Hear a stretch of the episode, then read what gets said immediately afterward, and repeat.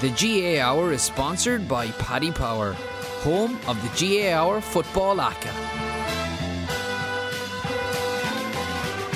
I'm not finished yet. It took me a long time to get here. Both players have, have spoken with each other and uh, um, they regret what happened. They've had a frank discussion with each other and they're, they're, both of them are keen to, to now focus on getting back their county jerseys. That these fellas will get such a shell shock next Saturday evening that we'll put them back in their asses for 10 years. So there it is, lads. The Rossies. Who would have thought it? Five down at half time, absolutely gone. Um, Galway looked in complete control of the game, and all of a sudden, the Rossie pride, the fans got behind them, the crazy fans that invaded the pitch. I was thinking of the England World Cup in 1966. There's people on the pitch, they think it's all over. it is now, yeah. but with uh, Cox sticking over that point. So, like, I mean, there were brilliant scenes, there's no doubt about that. Ah, it was, unbelievable, and I haven't seen a goal sort of spark a team into life as much as that Diarmuid Murtagh one because, as you say, they looked they looked dead and buried. They looked so flat devoid of ideas. You know, in the game, the rain stuff didn't help, but the atmosphere just looked very subdued. And then suddenly, bang! They were just to life. The whole fans were on their feet, and everything just started going right for them. Yeah, no, it definitely was. Like, I mean, no wind in Salthill, Matty, which was one of the the weirdest uh, games. Like, you I mean you're completely expecting it was a game of two halves, even though there was no wind to make it even more confusing. Very much so. Um, yeah, no matter when I've played in Galway or been in Galway, it's always windy and it's always wet. And the kind of they did get rain, and you know, the wind did pick up near the end of the game, near the end of the second half. But it, it, didn't. It wasn't really a factor, which is very strange up there.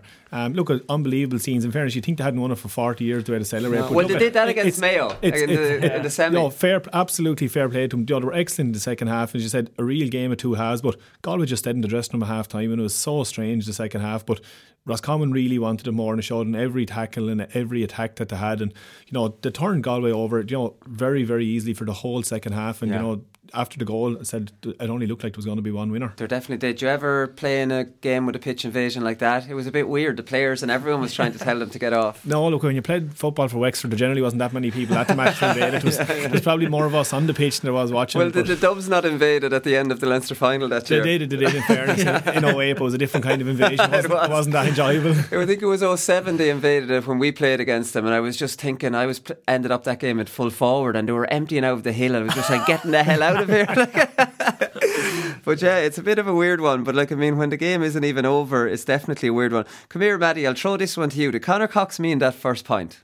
Um, I'd like to say yes, but I don't think so. Well, to me, it looked like he looked up and tried to cross the ball. But look at um, you're not going to take it away from him. It was unbelievable. I don't no. think if you tried it a hundred times, you'd no. probably get it over again. Um, with a wet ball, he was kind of falling backwards after taking a couple of good hits of Sean Andy O'Callaghan in the lead up to it as well. And but look at I, I don't think he did, but it went over and accounted and the only thing I'm going to ask Cathal Cregg because Cathal Cregg is coming up in the show in a little while. Maybe he asked um, Conor about this because he did look over, which makes you think it was a fluke. But then when the camera panned to the replay, there was nobody yeah. actually there. Do you know what I mean? So maybe he looked across, nobody's there, and he went feck it, like yeah. there's nothing else on. Do you know what I mean? Which is an argument to say that maybe he did mean it. He's an audacious enough type of player. He is, that, but that there's audacious, and then there's hitting it with the outside of your boot on your left foot, like you Three know, yards out. Yeah, yeah, yeah. yeah. Ah, you should be taken off really trying shots like that. But like we think we had this argument last year with Daniel Flynn, but the the thing that I thought he meant to pass it was because there was somebody inside, but there wasn't anybody there. There was yeah. somebody about five, ten meters away from him, but that yeah. wasn't a pass to him. So it couldn't have been a pass to him. That's the que- no. that's the thing. So, so I'm on, I'm falling down the side that uh, maybe he did mean it. Yeah, and like sometimes, uh, as Matty says, Sean Andrew Kelly's beating the shit out of him. Sometimes you do just like throw a leg at it and say, ah. Piss off! I'm just kicking this now, like you know, see what happens. And yeah, maybe it was a bit of luck in the the connection, but I think I think he was going for a score. What, what's your take on the Johnny Heaney penalty? Because I really, in fairness to Desi Dolan, I liked his analysis of it. I liked Tomas O'Shea's analysis of it, and they said. Eh, yeah, of course there was contact. It wasn't enough to put him down. It wasn't a penalty. Move on. Now I agree completely. I think Johnny Heaney played for 100%. Now, if that was soccer, the whole thing would be there was contact, he has to go down. We don't want that analysis coming into GAA. It wasn't enough for Johnny to have fallen, and Johnny's fell straight forward, so that wouldn't be the natural fall if he was to come out. Do you know what I mean? And kind of hit you into stomach. So I, I agree with the two lads. I think there was it was a really good decision by the referee. Yeah, no, I don't think it was a penalty either. But I said if we're going down that road of look, there was a bit of contact, so it has to be a penalty. You know, we're going nowhere because Yeah. you know you expect to, you know Anthony Cunningham would expect Aaron O'Malley come out and get contact with him. That's like that's what he's there for. Mm. Um, and to be honest, it looked it looked like he went down rather soft. But you know, I think uh, Roscommon actually turned the ball over, went up the far end, and that's where Conor Cox's point came from. So it was a big enough swing in the game. But Yeah. you know, I did I, I, I didn't think he had done enough probably to earn a penalty out of it, and I don't, certainly don't think that Aaron O'Malley had, had committed any kind of a foul. So No. I think the lads got it fairly right, and the And- referee certainly did. Yeah, and Maluli got a yellow card for what was a clear black card offence. Now, having said that, it wasn't in an area of the pitch. It wasn't sin. It was it was sloppy and s- I again, I'm on the referee's side on that. I I was glad he didn't give a black because it was a nothing black. It wasn't any sort of a cynical foul in that there was a, a, a like a big attack on or anything. He was goal side of him. It was anything that was stupid by Maluli. But I'd like to see referees using their discretion with, with fouls like that as well. Yeah, and I also thought he had slipped on the turn a little bit. You know, maybe the connection or the contact helped him down or whatever. But it looked to me like he was going down, and it was you know, he had his hands around him, so it did look very bad at first glance. Anyway, but he tried to take his hands away, but then went back in at them again. Yeah, you know what I mean. He it- it- when he slowed it down, it didn't look good. It looked like he was just wrestling to ground. But when you saw it in full time, it, like it, it did look like it was just a slip, and he was going along with him. I thought Barry Cassidy had a great game. It was definitely his best game. So he's like a Derry referee, and he's always been head and shoulders above every single club referee. Right. Which probably goes without saying, but I've sort of been waiting for him to to make a name well. for himself. Like yeah, and I think that was his best game so far. I thought he did well as well. I didn't have any kind of issues with anything. So Anthony Cunningham, lads, he's won provincial titles in two different codes in two different uh, provinces. That's fantastic. Like he's very underrated manager as far as I'm concerned. That's not to mention an All Ireland Under 21 hurling championship, a Leinster club football championship, and a Connacht club football championship. So been doing it in different provinces, and we know the different like intricacies of the different provinces and the local knowledge. You know what I mean? This is an outsider coming in and winning provincial titles in football in two provincial, at club and intercounty and well at club, then win one in intercounty, then in the hurling, win under twenty one hurling, and I think arguably one of his biggest achievements, he drew with an absolutely unbelievable Kilkenny team in the All Ireland final, you know, and then lost the replay, not getting hammered. Like, why is he so underrated? Like he came in with Laois and helped out one year, and the lads thought he was good. He was coaching with them. He manages with other teams. He had Matty Kenny in as a coach when he was with Galway in 2012. Do you know what I mean? He seems to be ticking a lot of boxes here. Yeah, I just I suppose it's just because he ha- he hasn't been a big name in the GAA, but I think from here on, you know, I think he'll, his name is certainly going to come up in, in connection with bigger jobs, probably in both hurling and football. It's some record in fairness now, and I think with Garrycastle, I think they took uh, Crossmaglen to a, a replay in the All Ireland Club final. Yeah. and there's like you know, he's he's done it all. In fairness, Yeah. um, I know, and he's done it kind of both sides from the manager and the coaching side of things. Like so, you know, he's done a serious job. You know, Roscommon had players that left the panel at the end of last year to go travelling and stuff like that, and you know, kind of to start afresh. You know, after only winning Connacht two years ago, to come back and do it again and go away and beat Mayo and go away and beat Galway is, is a serious a serious record. And you know, I said, I think along the way he's going to pick up far bigger jobs. I'm not saying Roscommon is not a big job, but you know, he'll pick up a big Division One team. You know, at some stage in the next couple of seasons. Yeah, I think he will. And I didn't even mention he was in as a coach under Pat Gilroy last year with the Dublin footballers. Oh, So, like, I mean, it's management, coaching, football, hurling. And, like, he can do both if he needs Yeah, to. It's great because we were writing off outside managers only a few months ago, Willie, and I hear he coming in and he's Yeah. an outside manager doing well. Galway aren't doing well with their out with their managers going to other counties. Matty Kenny beating Galway with the Dublin hurlers, like I mean, so it's been and Dublin hurlers losing, the Dublin footballers lose, or the Galway hurlers losing, the Galway footballers losing, and two Galway men leading them to knock them both out. Like I mean, eh, anyways, pray for Galway at the, at the moment. It hasn't been a good, but that's it. Like I mean, there's not much to add about Anthony Cunningham, so we're not going to say too much more. We were talking about him last Thursday night in Roscommon Town as well. It was actually funny. I said this on the podcast last week. Ex players of his don't exactly rave about him, so I'm a little bit confused about it. Like his record is is really good. He's meant to be a brilliant, ma- a very good man manager. He seems to get great desire and determination out of all his teams. So players don't do that for managers without them being a good manager. Like if a terrible manager's coming in to me and saying, "Be really determined," you'd be almost complaining, saying, "Well, there's more to it than that." so, like, I mean, I think it's a- you know, Cunningham obviously has substance to it, or else players won't die on their feet. You know, to fight for him. No, and they did do that yesterday. In fairness, particularly the second half. You know, there, there, was, there was only one team in in the second half, but you, I think we've all been in setups with club or county managers where you know you, you kind of get a sense of you know you're you're not putting hundred percent in for this fella whatever it be at club or county level, and you know it, it starts to filter down from there, and you don't give him hundred percent. But geez, them them Roscommon lads certainly, in fairness, all during the league as well. Um, you know, he was only appointed, I think, in, in August or September of last year. They certainly looked like they were, they were throwing everything at it for him, and you know, the, you know, they, were the better team yesterday by a long, long way. And you don't do that in, in a final. You don't go away and beat Mayo either and dig in because they were under serious pressure in that game. They weren't yeah. a better team in the Mayo game, unless you know there's something about the manager, and you know they're not just doing it for themselves. There's obviously something there with him as well, which is which is which you know he is top class. Yeah, you seem to get that right. Come here, lads. We'll we'll have to leave it there because I'm delighted to say Cathal Cregg has joined us on the line now. Cathal, thanks for taking the call. How's the head this morning? Um, fragile enough this morning now. Where were the celebrations last night? Uh, we came back into Roscommon and we stayed there till, I don't know, must have been five or six o'clock this morning, but good night was had anyways and we're going to head off now in a while again. Yeah, well, listen, you you you well deserve it. There was some scenes at the end of the game there, like I mean, the pitch invasion before the game was over. It was fantastic stuff.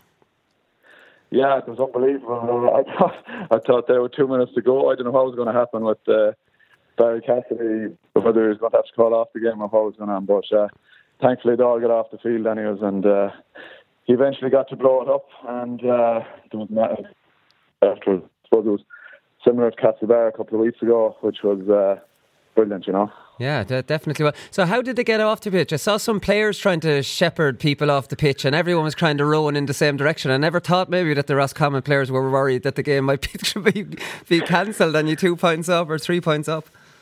Yeah, well, I think that was the initial thought of everyone was that it would be uh, I, I don't know why. I think all the players in the field just were telling people to get off. And in fairness, probably 30 seconds got it got it done. Now they, they didn't go too far out to the white line, but they went far enough anyways for them to play the last two minutes. And thankfully we didn't concede the goal even though it was close, but uh, we, we got there in the finish. Yeah, you're you're over on the bench at this stage because you went off injured. Is there is there are there any stewards in Salthill, or is it just impossible to keep the Rossies back when they think they're going to win a match? there was uh, there was loads of, loads of um, stewards there. In fairness, but fairness, was just, they were just jumping the the sidelines from, from all sides. The stewards couldn't do anything. They probably just had to let them go and finish. You know. Yeah, yeah. Come here. Listen, this is a, obviously a fantastic win for yourself because you missed the one in 2017. Yeah, I took the year out uh, in 2017. So I suppose I had the win in 2010, which was great, and uh, I suppose I think it'll be it'll be nine, nine, ten years till, till we get one again, or till I get one. Uh, but it was it was brilliant, and I suppose the way we won it then, in beating Mayo away and then beating Galway away, um, I suppose not more special. Yeah, definitely because, like, I mean, I'm trying to think of where your head is at after the Super 8s last year, which turned out to be a disaster, let's be honest, for Roscommon. And then you see the draw for this year's championship where you've got Mayo away and a final in Salthill. Like, I mean, optimism can't have been that, that high. Yeah, look, I suppose uh, the first game, the Super 8, Tyrone blitzes in the first half, and I suppose to be fair, the Super 8 was over after that half.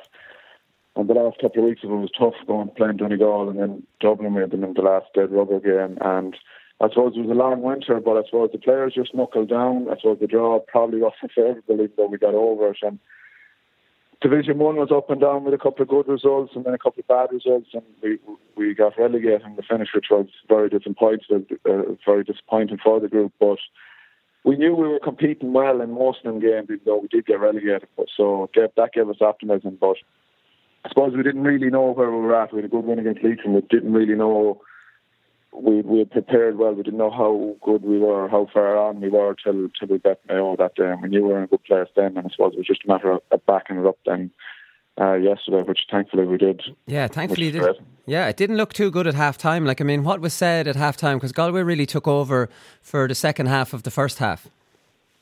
Yeah, like it was it was tit for tat for the first quarter, I suppose. In the second quarter, they took over. They got it was five on, and then it just went to 10-5. Well, I suppose it, it wasn't it wasn't rocket science. I suppose the second half we just worked way harder than we did in the first half, and we held on to the ball. We didn't give away the ball stupidly like we did in the first half.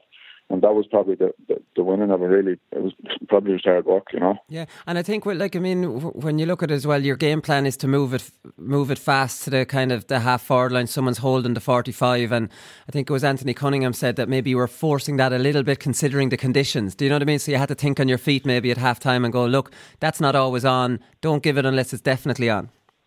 Yeah, I suppose we probably run ran the ball a small bit more. I suppose in the first half there was an awful downpour of rain, like Yeah. there was a serious shower of rain there, and the ball was skidding off the ground.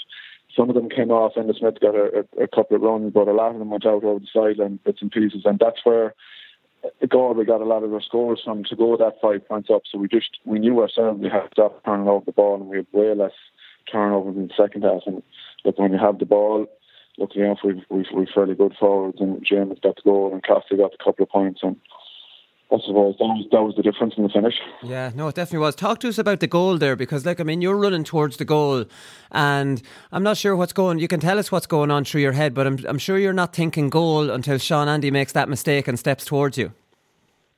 Yeah, I suppose I was I was going down along. I was probably I was seeing James was kind of edging in and out, in and out, and uh, just got that gap and gave it to him. I suppose I was probably thinking maybe a left left uh, a shot on my own left foot, um, but then the space came and I gave it to James. Then uh, a great finish by him. In fairness, on the near side, I was right behind it. There wasn't much. Uh, there wasn't much of a gap there, you know. No, there wasn't much to aim at, but it was almost like you're just you're just running towards him, saying, kind of thinking in your head, something's going to have to happen here. You know, they almost made your mind up for you. While Sean Andy took the step, Dermot had made the lovely little run almost at the same time, and then you know it, it was an easy decision for you then in the end.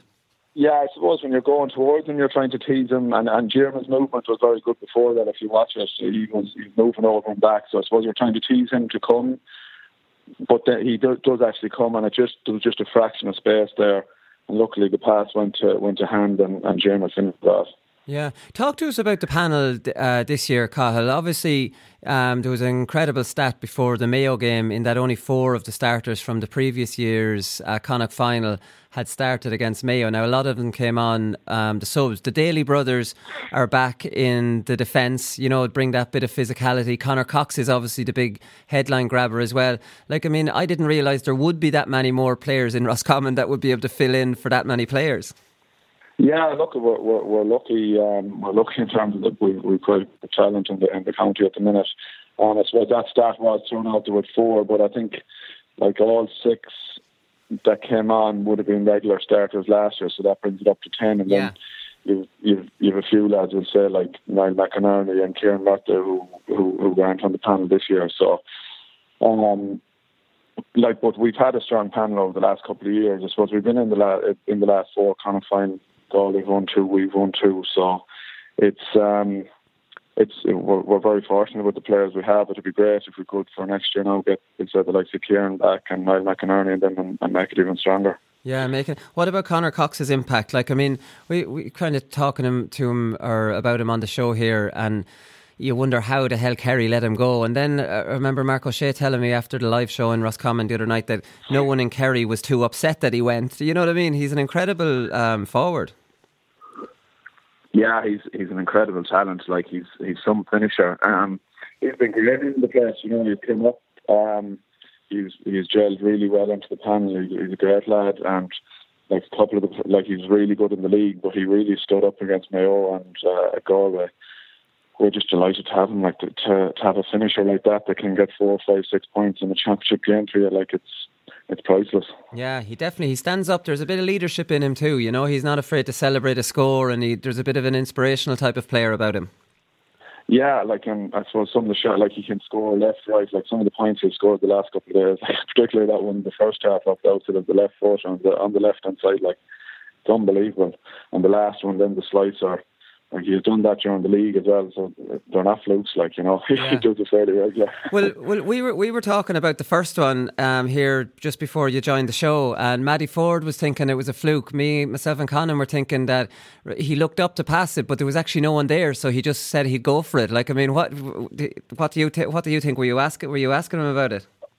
Well, he he, he reckons he done his uh, training last weekend. He was training last night, so the boys were just seeing that. But uh, no, I'd say he was he was definitely going for it all right. Um, we've seen him doing it a few times. To be fair to him, he just he's just he's just an unbelievable shooter off both feet, and it's brilliant to have him. Yeah. So come here, talk to me about Anthony Cunningham because, like, I mean, his record is brilliant, and there definitely seems to be more of a, of a physical edge to you. There's definitely seems to be picking potentially bigger players, and there seems to be more of a bit of a bite about you. Would that be fair? Yeah, I suppose that's yeah, that's a fair comment. Probably, I suppose the, the Dalys are back in. That has given a, a fair bit of a physical edge to us.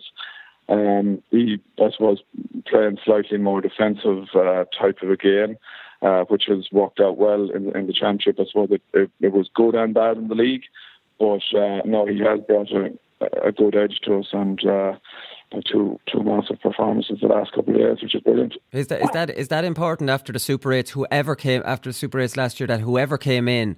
Even though it wasn't the most, I, like I think he went through a few different managers before Anthony ended up getting it. It was a drawn out process, anyways. But whoever came in, yeah. it was important maybe to get you a bit more streetwise to that counter attack. I think so. Yeah, like we probably weren't small but naive. Um, we'll say we, we were playing a, an open attacking game, but that was fine, I suppose, against teams at our own level. But when we went to the likes of the Super Eights last year, teams that were above us, we just got slaughtered, you know. So we knew ourselves as a group of players we needed to to shore up defensively because if you're conceding two, three, four goals in the game, you just you won't with the forwards we have, you won't you won't outshoot that. So it was um, luckily, I suppose Anthony had the same mindset. He, he probably was looking at the games last year and knew knew where we needed to improve. Yeah, no, and and just just on that, like I mean, you can still get bodies back and still play a nice brand of football, which most people agree that you still play a nice brand of football. But your role on that as the link man on the forty-five, and maybe Enda Smith, it's hard to tell on the TV. Played that for a while in the first half um, yesterday as well. But you can still play a good kicking game um, with three up there if you spread the three out uh, well. Yeah, yeah. Like, and look at every game is different. Like, you, you try and hold your shape as much up front. Like, sometimes it ends up at four, three, two, and there's only one at times. And I'd say probably at times yesterday we had no one up front. And it's you know if if cornerbacks go running, you have to you have to track them in. I think Cox was down the corner at one stage. So we try and hold our shape as much up front, but we have good kickers, you know, like Shane Killoran, Hubert Darcy, Conor Devaney there before he went off, and Enda can run it well too. So, look, we're, we're we try and mix it as well, you know. Yeah, no, exactly. No, just to finish up, obviously the Super Eights, you have unfinished business there after last year, and uh, obviously this year you have a first game at home in in Dr Hyde, which against one of the teams that has come through um, a grueling qualifier route. So that seems much fairer yeah, um, I didn't actually know that till someone said it last night. I, I thought we played the same last year, the provincial winners, but apparently they have a, a home game uh, in the Hyde, which which be brilliant. And I suppose then that's the point. Yeah, I suppose we'll, have a, we'll definitely have a point to prove because uh, I suppose we were very disappointed with the way we went about our business last year in the Super 8, as I said earlier, it was, which was probably over after half an hour, 20 minutes even against Tyrone. And like we got hammered and then we got wild out against Donegal and then had to go up to Dublin and we, we got back there again. So like we just want to go go into the Super 8, get that home game first, put in a good performance in each of the games and I suppose see where that takes us. But ultimately we want to be really competitive in all the games. Yeah. Carl, come here, I'll let you I'll let you go join your teammates there. Thanks very much for taking the call from Perfect. us. Perfect, yeah. Take it easy.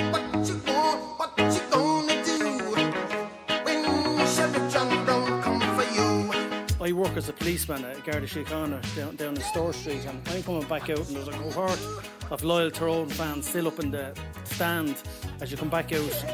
And they're roaring at me, hey, Caffrey, you a free state bastard.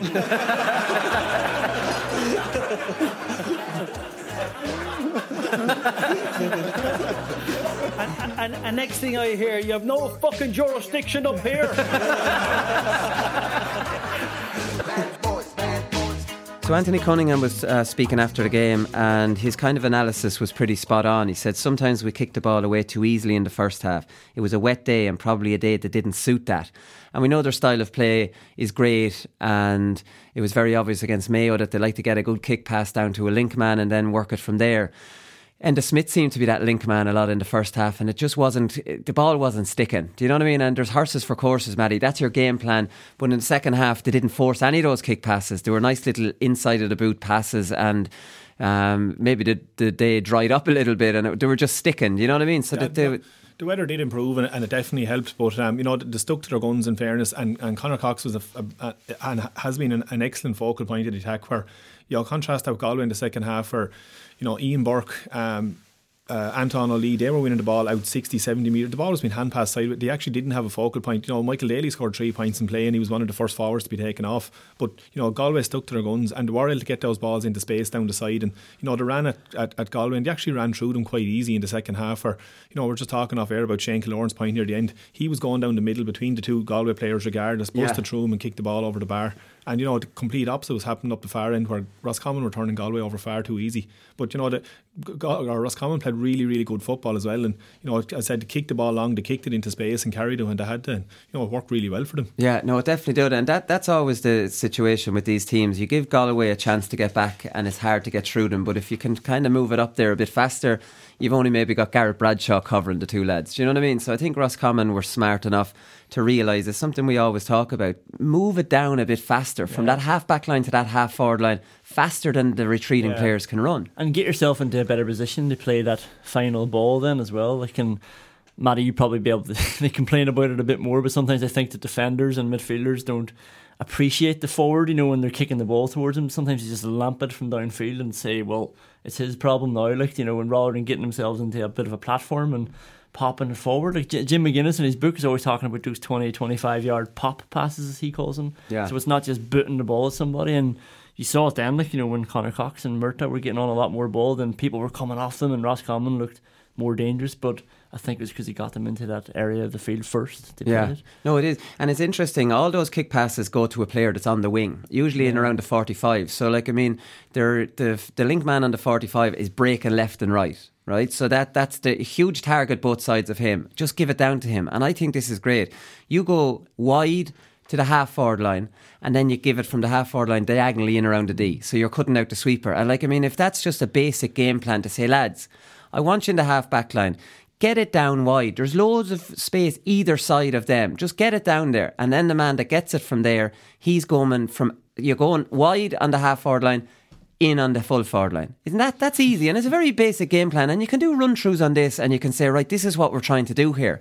And run through it. And Ross Roscommon seemed to have a good idea of how they want to play the game, which I thought was good to watch. And it did work because Dodd was particularly in the second half, the number of little 30, 40 metre kick passes from the sideline in around the D, Yeah. you know, that was easily picked up. As you said, it takes the sweeper out as well. And it, it worked nearly every time. Now, look at Conor Cox and different fellas. Uh, Dermot Murtagh did win balls down the sideline in the full forward line. And Cox is excellent at lateral runs. Like, you never see him winning the ball 30, 40 metres from the goal. He's always about 20, 25 metres out at most, maybe on the sideline. And even his last point was just saying the last point he kicked, you know, from play, he brushed by the, the Galway defender far too easy, you know, in a, in a Connacht final.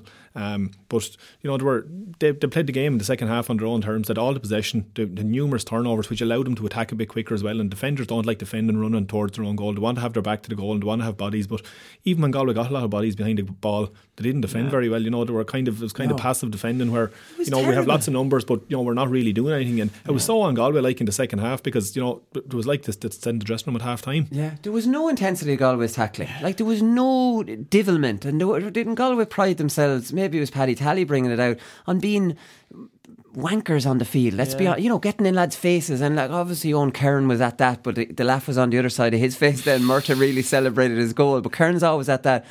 But there was no. There was just none of that stuff from Galway, that nastiness that you see about them. And like Tomas Flynn, he's defending for three of the Roscommon um, uh, points was absolutely unbelievable. It was Ronan uh, Daly, the very first, I think it was first Roscommon score, where he cut in on his left foot. Left Flynn completely flat footed, made no effort to get a hand on him. Then the next one was Niall Flynn, or Niall Daly, uh, his point. Flynn is just standing back, admiring him, and then slips, and he just gets in for a point. And then Killoran's last point, where he just runs through Tomas Flynn. Like, where's the bloody intensity? This fella's six foot seven. Like, I mean, I do think that there, that softness to Galway was back there yesterday in the second half, incredibly, and I thought that was gone forever. And I was watching this like sort of blanket that they were using all these numbers back and thinking this is becoming re- more and more redundant every week because it's too easy to keep the ball. Roscommon weren't like a, a part of it was because Galway lacked that intensity, but they weren't under pressure. They can come back out, they can kick it backwards. The pitch is massive, so they don't need to go into that blanket, and they just waited until something freed up, and Yeah. eventually it did. Galway would have been better. Sort of putting them under more pressure around the pitch and almost teasing Roscommon into trying a more risky ball. You know, and like trying to kick it forward, and then maybe a defender could nick in and win it, or Yeah. you know, break somewhere. But instead, Roscommon just were able to play it safe. And when Galway brought that lack of intensity, it made it even more easy for them. And it was funny because if went on a Corinne's point, you could almost say that Roscommon were that team in the first half. I don't know what was going on. Like, I mean, they wasn't getting hands on. And, like, I mean, Roscommon clearly upped it and Galway didn't. And it, the Galway performance, you're re- really confused about it. These are uh, arguably people are talking out. I know they're riddled with injuries and important injuries. And Peter Cooke wasn't at the races, he was only back from injury and he went to midfield. O'Corin, Fiontan O'Corin, I'll probably pronouncing his name um, arseways, but he was playing actually fairly well. Um, and in the second half, Galway, imagine going 22 minutes without a score. Completely dominated on kickouts, which we thought that they would dominate, even uh, on both kickouts. And didn't get any, re- Roscommon didn't really get any kickouts in the second half because Galway had no shots on the goal. So it's all the pressure was up on the other end of the field. Because the way I look at it is, when uh, because Ros- Roscommon panic goes through the Roscommon team when there's a press under kickouts, and like I mean they went long, and I think they were right to go long, but because and I think they won 50-50 on them in the first half, something like that. They went long more than they went short.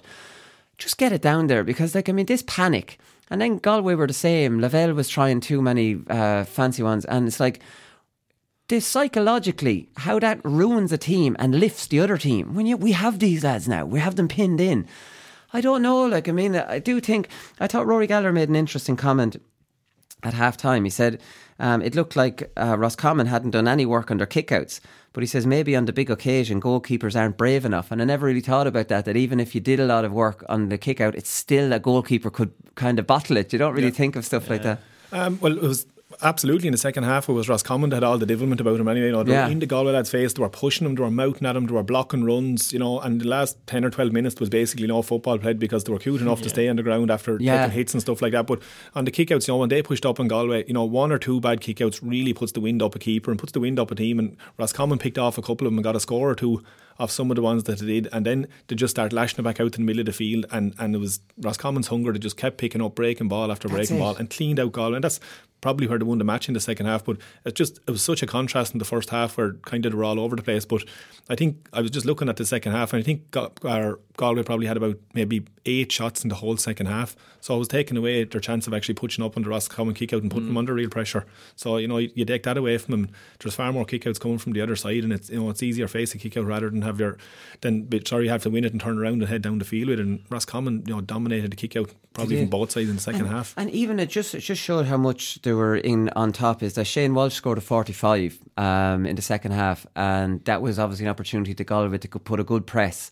You had um, Loy went straight to midfield. Tadhg O'Rourke up, caught, caught it clean. It was just like Jesus. This is this really is Roscommon's day when he's catching a clean, and like I mean that was outstanding. I think that led to to the Conor Cox um, late point.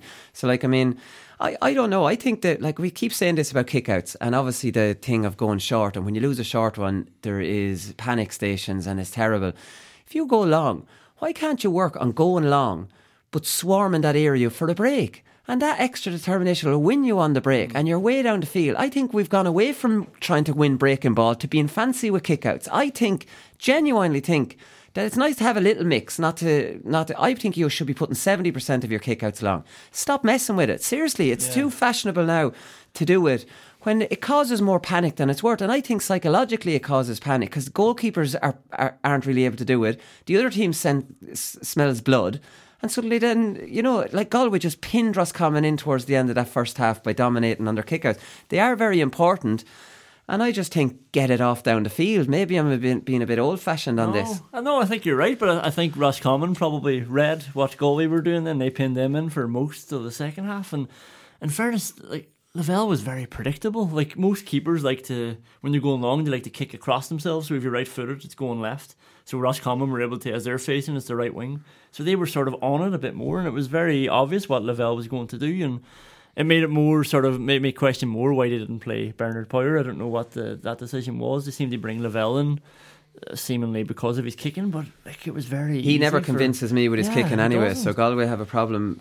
Galway definitely have a problem there. The, the thing on the the breaking ball, Matty, um, is like the way half back lines now are conservative. They're not even following half forwards too far. So you could have two half forwards extra in an area where you're going to break the ball. So like I mean, you have a weaker midfield.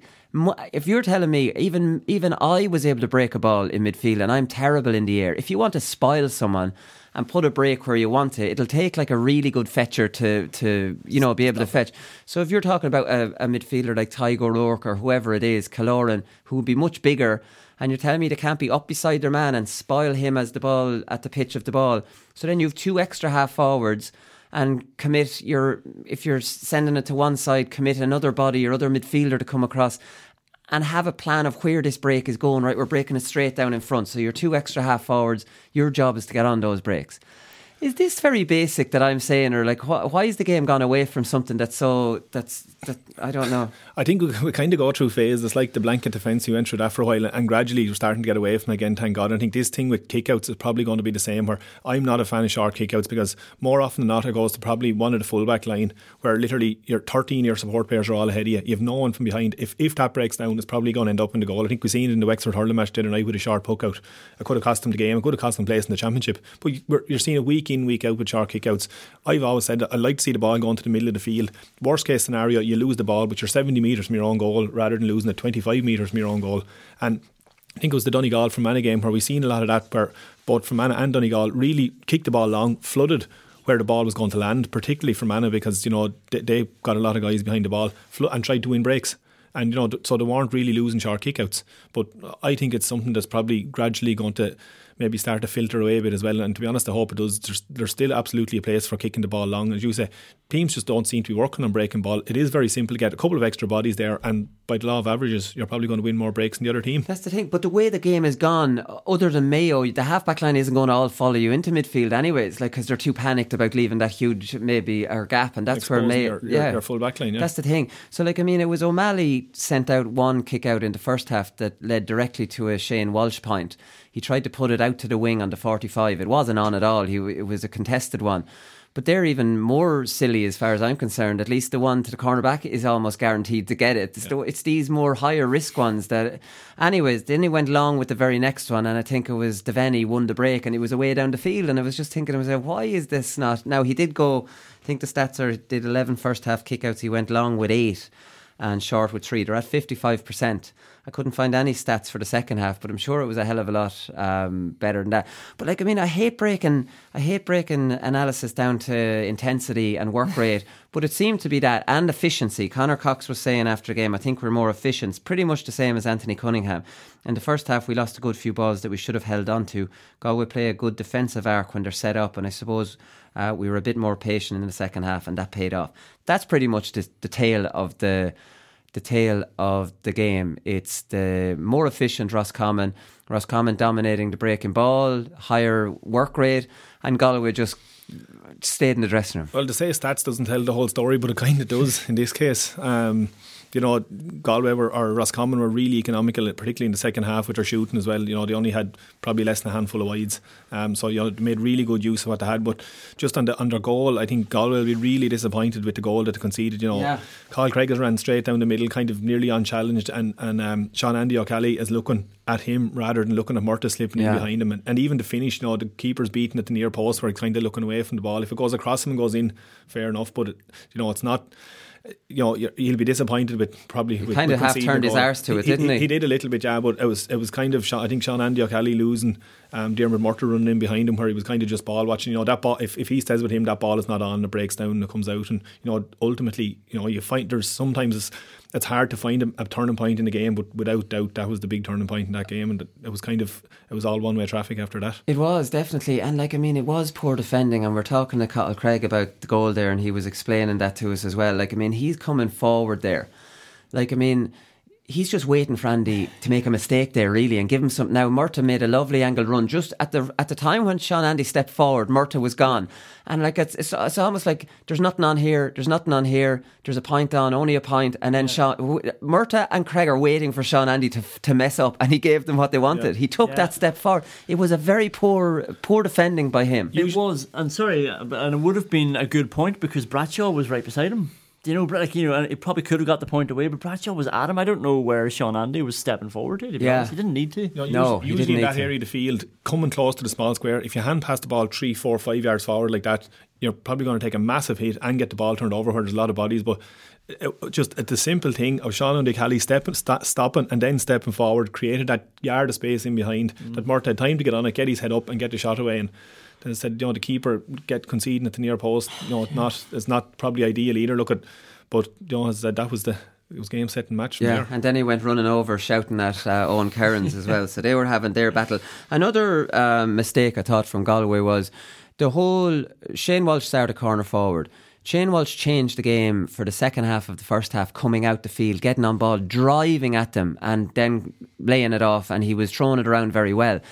Then, funnily enough, in the second half, he's put back into the corner and he's in there for 20 minutes before he's brought back out again. And- and like, that not- was a weird one now. and the ball not kicked to him, which No. which was stranger because the, some of their points Now, they couldn't get their hands on much No, ball. they didn't have a lot of ball, but th- th- some of their scores from play in the first half were top class Yeah. and from distance as well. But like as I said, I think about eight shots in the whole second half. They never actually had, even when he was in there, said we didn't. They didn't have the ball to kick to him, but they had no focal. Like the number of times where the likes of Oli or. Um, you know, Ian Burke, who's a super footballer, Brannigan, when he came on, were taking the ball coming off guys' shoulders 50, 60 metres from their own goal rather than from the Roscommon goal. Yeah. So they actually had nothing up front. They got to about 45, the ball went sideways and backwards, an odd hand pass forward, and invariably Roscommon turned it over and came out with it. And, you know, Cathal Cregg made one great turnover in the second half um, from a hand pass where he came out and he got a good wallop for himself. Oh, but, yeah. but you knew then Ross, he wanted it far more because Ian Burke went in and had kind of had a poke at the ball with his foot, but he bent down and picked it off the ground, picked it up. And came storming out and got a wallop and got a free out, but you knew then that Roscommon really wanted it more than Galway Yeah, did. well, that's it. And the thing about Shane Walsh is, right, so like, I mean, you have a plan, I want to play Shane Walsh in the corner, and that's fine. Then you see it's not working in the first half, you bring him out, he's playing really well. Mm. Would you not say, right, well, maybe this is a bit of pig headedness from the manager saying, well, I'm putting him back into where the original plan was, rather than say, geez, well, he's cleaning up out there and going, leave him out there. Yeah. That was weird as well.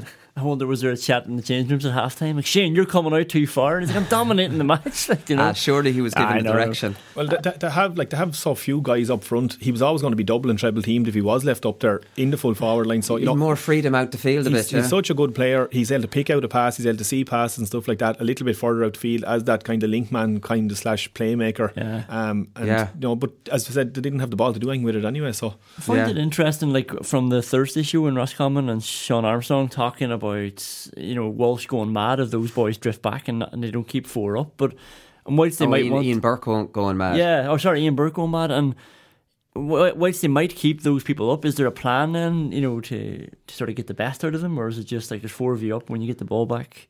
Away you go. Like you're Yeah. talking about something as simple as that pattern of Ross Roscommon getting it to the wing and playing it inside to the two boys. There didn't seem to be any plan for Galway. Yeah, well, no, there definitely didn't. There definitely didn't. Galway are a little bit in no man's land in that you wonder are they're trying to evolve from the really defensive, retreating back into zones. I don't know on the evidence of yesterday they were near the here or there. Now, obviously, there, no defensive game plan will work if you can't get hands on and tackles on, and that's what the whole thing is about. There was no good turnovers, there was no good breakaway scores. Most of their scores were coming from the more patient build up. Shane Walsh punching a hole, throwing it off. Now, there's a value in that as well but there was no real there was no verve from them in the second half there was no like I said nastiness now I, I do know that they're big leaders uh, Comer Paul Conroy you know these fellas are out Kyne in the full back line might have been a bit of a loss to them. Duggan in midfield is definitely a loss because I think Tomas Flynn needs a big leader kind of beside him because I think he he probably isn't that player. Cooke was only back from injury. They weren't playing with a full deck, but uh, um, was Johnny Heaney was very poor again or yesterday. Which what was his role yesterday comparison to other years? You didn't see any. I remember when they were at their best, it was Johnny Heaney, Brannigan, Shane Walsh breaking a pace. Do you know what I mean? And it was Comer and Burke left inside.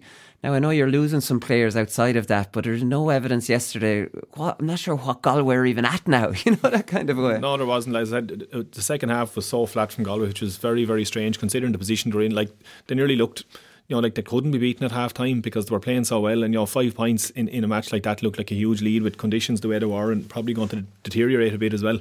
Um, but like they just, they, they got so far up the field and just stopped. There was no hard runners coming off the shoulder. There was no, No. no target inside. You know, No. the whole thing just fell down. And, you know, like Kevin Walsh said himself after the match, no, he can't kind of really explain what happened in the second half that they were so flat. And that's exactly what it was. They Maybe were very, is, very yeah. flat. It's hard to explain it. And Ian Burke wasn't at the races yesterday. We might talk about um, that a little bit more in part three. But like, I mean, there's so much is depending on Ian Burke throwing it around and making things happen that when he's been really tightly marked, he just Galway seemed to have no kind of creativity up Mm. there, maybe in the second half. But you mentioned uh, a while ago, Matty, about how Roscommon closed the game out. Now it's not ideal to watch, but like I mean, Jesus, if you're on a team, that's exactly what you want. The seven minutes of extra time were a waste of time for Galway because Roscommon started spocking at them. They started trying to get roused. The Dalys were in their element at this stage. The three brothers, like I mean, this was this is what it was all about. And those seven minutes, Galway were at nothing really. Nothing happened. Absolutely nothing happened. Barring a couple of Roscommon points on the break, but like even Rory Vella ball dropped short, and a, a Galway attacker came in um, and and literally flicked him, and he was down the ground for maybe a minute. But look at. If you're on the team, you're saying absolutely fair Yeah. play. That's Game exactly what- management, I'd say it? I'd say Cunningham was delighted on the sideline because definitely five of that minutes was spent with guys with physios and doctors in with guys on the ground. Yeah. who look at were absolutely out on their feet, but it's exactly the way to kill the clock because it, Galway realistically never looked like they want to score a goal. Barn, I think it was actually a flick to one of the Roscommon defenders got on the ball and John- almost went between O'Malley's legs. Yeah, that was John Daly. That yeah. was actually a good chance. Like I But mean, they never, they never created. You know, they never No. looked like really looked like creating a goal chance. They had, a, you know, a swing at a shot at the end that, that went out wide, but there was nothing creative coming from them, and that was the only way they're probably going to get back into it was a bit of luck like that, and you know they didn't get it. There was uh, Niall Daly was in a, involved in a couple of flare ups. The one was with Cooke defending his little brother, and then there was another little um, skirmish. Is that what we call it? Coming together under the stand. And it was uh, Sean Kelly fell for it hook, line, and sinker. Like Roscommon were trying to goad them into it, and then they fouled them, and then suddenly Roscommon got involved with a few lads pushing and shoving, and then Kelly realised he started trying to calm it down. You know what I mean? Realised this is what they want us to do, but it was too late then. Yeah. Daly's one uh, with Cooke, yeah, was good. It went on for a long time, and even just the way he was protesting with the referee for ages afterwards. But then he won the next ball, real dirty ball, and he won a free off the back of it, and it just lifted. You could see all the Roscommon people Yeah. in the stand loving it. And we know the Roscommon fans are bloody lunatics, anyways. Like, I mean, you know, like, uh, what game was it after I said the Roscommon fans were crazy? Oh, it was the Armagh game in Portlaoise that I was at. Oh yes, right. I thought that there were absolute lunatics in the stand uh, that day wat- watching that match. But yeah, listen, fantastic stuff from Roscommon. Right, we'll leave it there, lads, and we'll come back with performance of the weekend.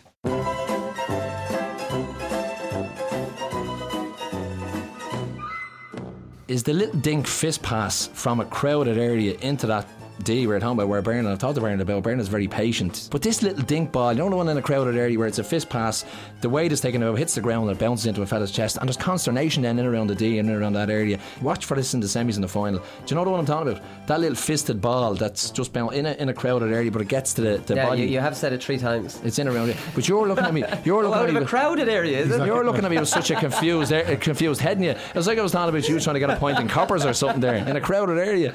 Yeah, watch for it.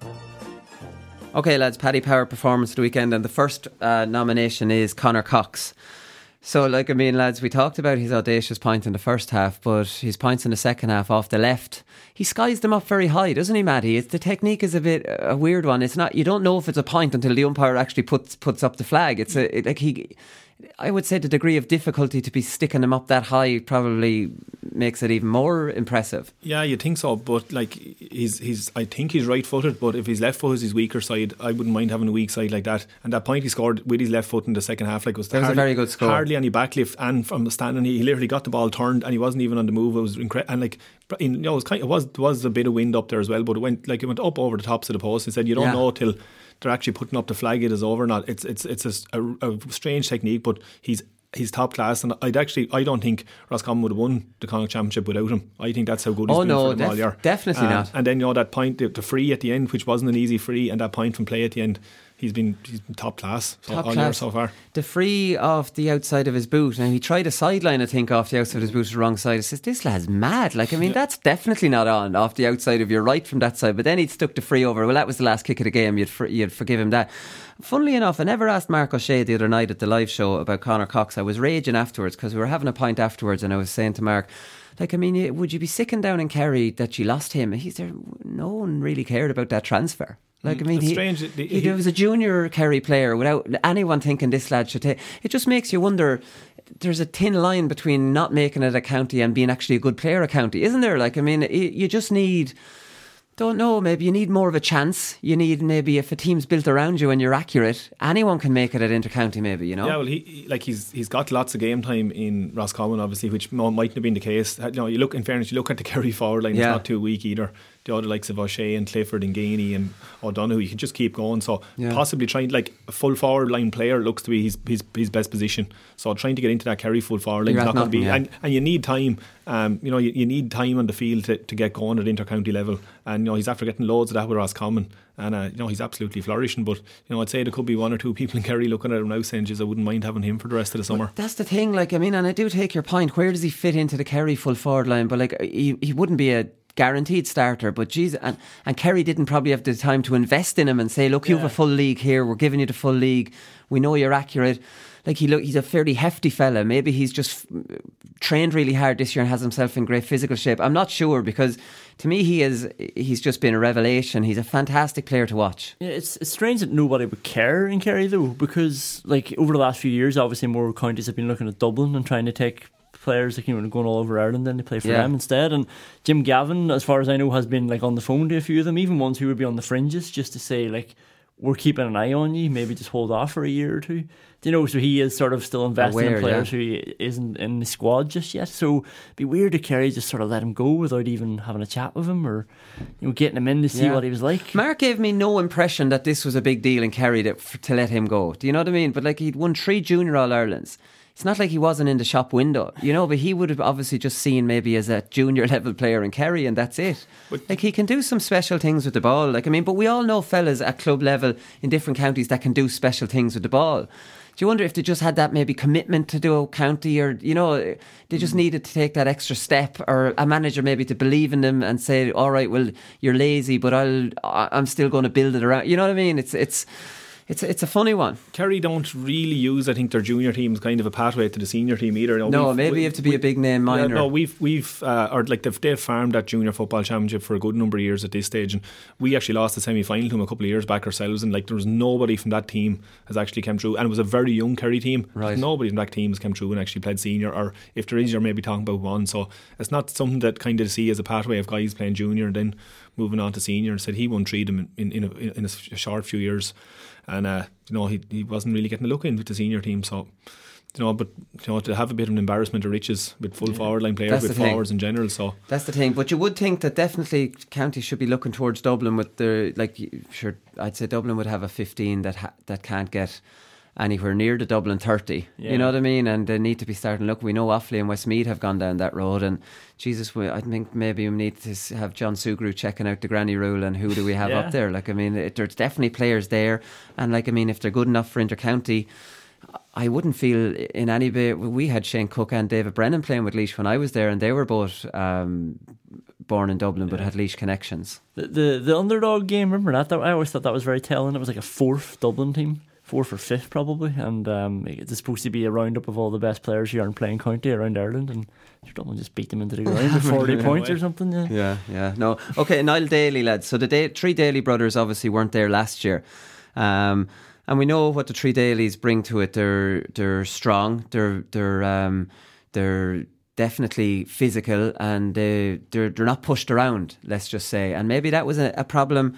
With Ross Roscommon last year, that they maybe were pu- pushed around, and then you Conor Hussey, who's a big fella, and he's a, a good uh, physical player as well. Now you have four new defenders, brand new defenders, and fellas who are not willing to be pushed around and are willing to step up into physical stakes and have been there right throughout the league. And I thought Niall Daly, he was deserving man of the match. He was everywhere. I think the point capped it off, and then maybe the, the ball he won, Conan, that you're talking about after getting in the, the argument with Peter Cooke.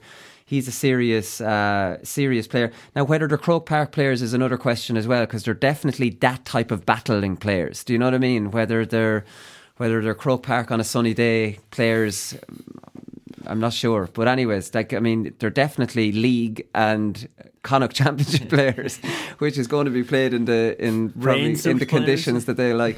Yeah, well, look, they're going to get their first game at home in in in, uh, in Doctor Hyde in the, in the Super Eight. So if they got off to a win there, you know, who's Yeah. to say? No, I think they'll want to probably push on a bit this year. It's their third year in a row at it. Am I being Um, harsh on the Dalys here? By the way, am I? uh, Maybe I'm being a bit. Ha- maybe I'm being a bit harsh. It's not like Ronan didn't f- come forward and flick over a point, and so did Niall. No, I like, think mean- these, I think they can play football as well. In fairness, um, Um, I, I I think they're going to have a good cut at the Super. I'm not saying they're going to qualify over it, but I think they're really going to have a proper go at this year. Where I think possibly the last couple of years they're kind of happy enough to be there, but I think and particularly Andy, Andy Cunningham, they'll want to push on a bit as well and, and you know put up pr- a decent performance in Croke Park because you know they took an awful beating there last year. And I said, if they get their if they get that win home in the first game in Doctor Hyde Park, you know who's to say that the, the you know probably another win could get them into a semi final in the Super Eights. Yeah, and that's a fantastic thing changed this year that the provincial winners get the first home game. We know that. David Murray, lads, was outstanding. Like, I mean, I haven't seen Ian Burke getting cleaned out of it um, like that. And it's not like Ian Burke wasn't looking for ball in the first half, he was. But Murray was right up behind him, and I haven't seen a player be that close to Ian Burke because Ian Burke's runs are so smart, left, right, in behind his man, and then darting out. Now, I know that physically they were probably a good matchup for each other, but David Murray was outstanding. Mm, I've never seen Ian Burke have to come so deep as well. Desperate onto the then, yeah. yeah, and then not really impacting the game because his, his good handling, it's not taking any players out of out of the game. Like you know, they're, they're all behind the ball. So yeah, I thought he went everywhere he went, and when Ian Burke went off, you sort of thought, yeah, that's probably the right decision. Like you know, Yeah, yeah. And Ronan Daly did very well on. Well, I suppose I'd say he couldn't believe his luck that Shane. He wasn't doing well on him sh- while Shane Walsh came out. And then when he went back in, he was he was tagging him. It was an interesting thing with Ronan Daly. Obviously, he was he was Blackguard and Shane Walsh, and then they got into a wrestling match and two yellows. Weren't we talking about this on the podcast here recently? The referee always gives two yellows, Just bottles it. It's just bottles it, and yeah. the forward is the one you're trying to defend yourself. And now you're on a yellow the same, the same way as he is, and you've done nothing. I always say to her, "Why would I get in a row with him? I've no interest in getting into a wrestling match with him." I've tried to explain this to referees as well, but no, you're you're at you're at a blank with them. I think so. You know, I said it's just the handiest thing to hand out to. Everyone is kind of happy enough, barring the forward, and you know, get it. Yeah, yeah, exactly. Shane Killoran, like he was outstanding in on the ground, and he's new this year because it was always Compton and O'Rourke in midfield. Compton's obviously playing in New York um, uh, this year, and Killoran played a bit wing forward, was a bit of a bit part player, a little bit, and now he's made midfield kind of his own Matty, and he's very good on the ground. Well, probably before the match yesterday, you would look at the two midfields. You would think that Galway probably height, definitely height wise, would, would really dominate. You know, the, the two the guys Tadhg O'Rourke and Killoran aren't aren't big men. You know, in comparison to the Galway, but you know they completely took over in the second half and clean kickouts. You know, their work rate up and down the field, and then Killoran getting up near the end to, to bust through two Galway, two soft enough Galway tackles to be fair to kick that point. Um, to put them ahead, um, you know they completely dominated the, the, the middle third of the field for the definitely for the second half. I think midfield has become even more important now because midfield kickouts are the probably some of the only times in a game where you have the one on ones the other end. So if you can win a ball out there, you turn around and move it quick, and you've got some joy. And now, if you're fast with that move and it goes according to plan, you've got a shot off in a one on, maybe a one on one. So like. I think midfield is more important than ever. You know, like I mean, if I had a good midfield, if I had bloody the likes of Noel Garvan, Paul Clancy, like we had a good fetch of midfield, I would stick every kick out. I wouldn't go short with one kick out, and I'd be like, push up on me.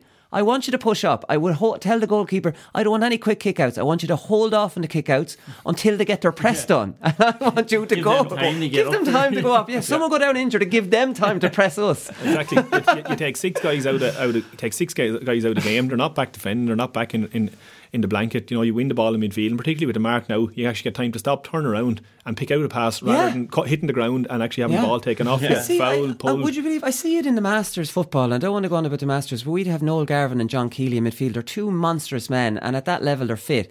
They're catching balls now, and I'm holding the half forward line. I'm over and back doing that link man. They're getting their marks.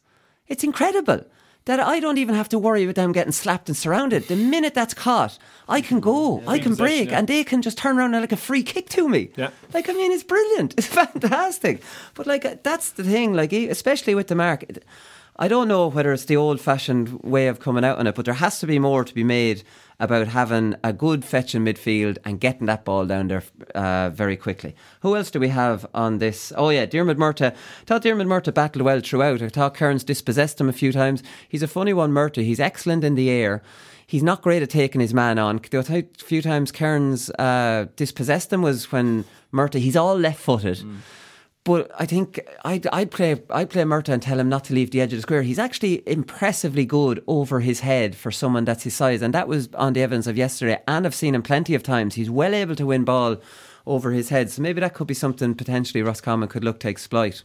but he shoot, shoot off both of those uh, good qualities and bad qualities. He, he won that class ball. It was somebody took a shot and it dropped and he won, but he fell to the ground. And then Cooke and Sean Andy O'Kelly oh, yeah. around him, and he, he, lost it eventually. But I think it started another fight, so Roscommon were probably happy enough. He took his goal well. Like I know the finish, keeper yeah. made it easy for him, but um, apparently it was his first goal, first ever goal. Yeah. Goal, yeah. he flatters to deceive a bit at senior level. He's an incredibly highly rated under twenty one. I remember seeing him against Dublin, and he was brilliant. And uh, he's been injured, and he hasn't I'm expecting, you know, like a top, top level player to come through. That hasn't happened for some reason, Matty. And I think injuries have played their part in it.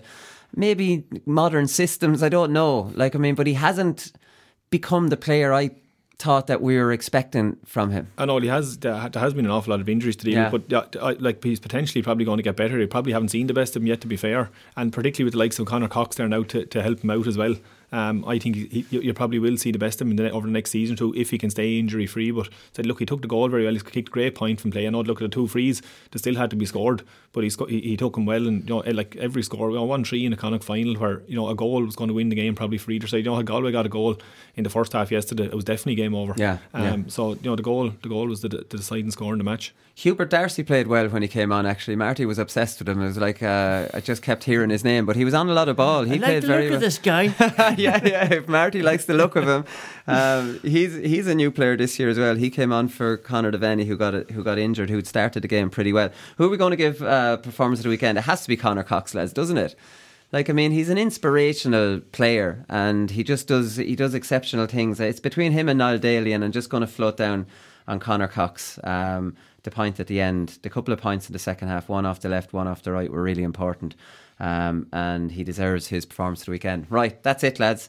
That's all we've time for. We've a whole lot of provincial finals next week, don't we? We'll be back on Thursday, yeah. the three of them. Ulster final. Why Here did they do that? Only one one week, and then I remember whinging about that last year. Why don't they have two and two? Why have we only one game, and now next week we'll have three provincial games to have to cover? It's a weird one.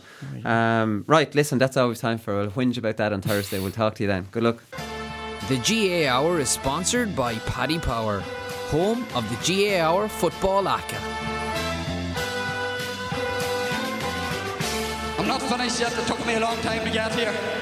Both players have, have spoken with each other and uh, um, they regret what happened. They've had a frank discussion with each other and they're, they're both of them are keen to, to now focus on getting back their county jerseys. That these fellas will get such a shell shock next Saturday evening that we'll put them back in their asses for 10 years.